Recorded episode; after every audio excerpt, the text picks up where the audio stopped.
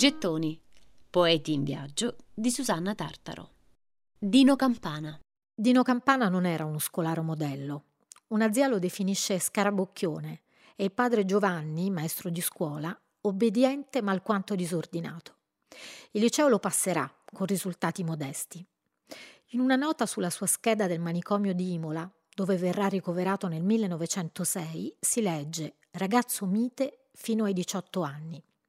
Le notizie che lo riguardano sono sempre confuse, si ingarbugliano, entrano ed escono dalla leggenda, dal mito. C'è chi lo vede imbarcarsi per Odessa a vendere calendari e stelle filanti, chi in viaggio per Costantinopoli, chi a Cardiff come scaricatore o a Faenza addormentato sotto la neve, riscaldato solo da un vecchio cappottaccio, senza contare i mesi di carcere a Basilea, le risse e l'ubriachezza. Con sicurezza sappiamo che il nostro nel 1904 si trasferisce a Firenze per seguire i corsi universitari di chimica. Detesta questa facoltà, mm, una facoltà scelta per sbaglio, una scelta qualunque la definisce, il consiglio poco lungimirante di uno zio.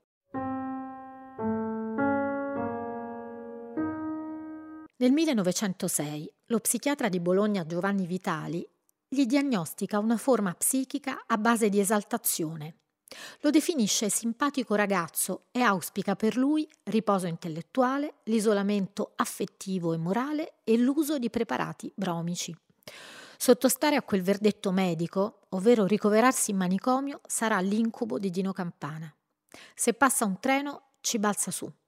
Una volta da Bologna arrivò a Milano nascosto in gabinetto.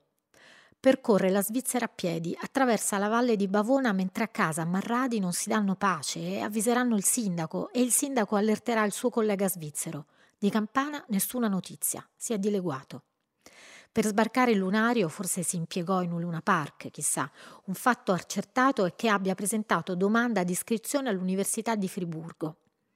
Nel 1906, raggiunti 21 anni, la maggiore età, Dino deve essere ricoverato. Lo aspetta il manicomio. Il suo peregrinare dovrà arrestarsi davanti a quel cancello. Per tutti ammarrati, lui è il Mat Campena. Resiste e si abbandona, dentro casa e fuori, per strada, schiamazzi e urla. Alterna uno stato di esaltata disperazione alla mitezza improvvisa.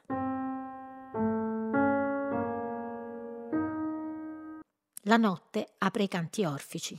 Nella sera dei fuochi della festa d'estate, nella luce deliziosa e bianca, quando i nostri orecchi riposavano appena nel silenzio e i nostri occhi erano stanchi delle girandole di fuoco, delle stelle multicolori che avevano lasciato un odore pirico, una vaga gravezza rossa nell'aria, e il camminare accanto ci aveva illanguiditi, esaltandoci di una nostra troppo diversa bellezza, lei fine e bruna, pura negli occhi e nel viso, perduto il barbaglio della collana dal collo ignudo, camminava ora a tratti inesperta stringendo il ventaglio.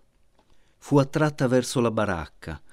La sua vestaglia bianca a fini strappi azzurri ondeggiò nella luce diffusa ed io seguii il suo pallore segnato sulla sua fronte dalla frangia notturna dei suoi capelli.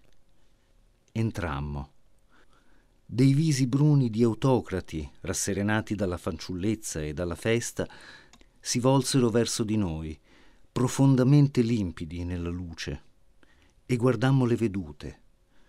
Tutto era di un'irrealtà spettrale. C'erano dei panorami scheletrici di città, dei morti bizzarri guardavano il cielo in pose legnose. Un'audalisca di gomma respirava sommessamente e volgeva attorno gli occhi d'idolo e l'odore acuto della segatura che felpava i passi e il sussurrio delle signorine del paese, attonite di quel mistero. Campana resta internato al manicomio di Imola fino al 1907. Quando ne uscirà lo aspetta un lavoro come manovale trovatogli dal padre. Scrive di notte, i deliri sembrano essersi acquietati e medita altre fughe. Lo aspetta il viaggio dei viaggi, l'Argentina. Per riascoltare e scaricare in podcast cerca Gettoni sul sito di Radio 3 e sull'app RaiPlay Radio.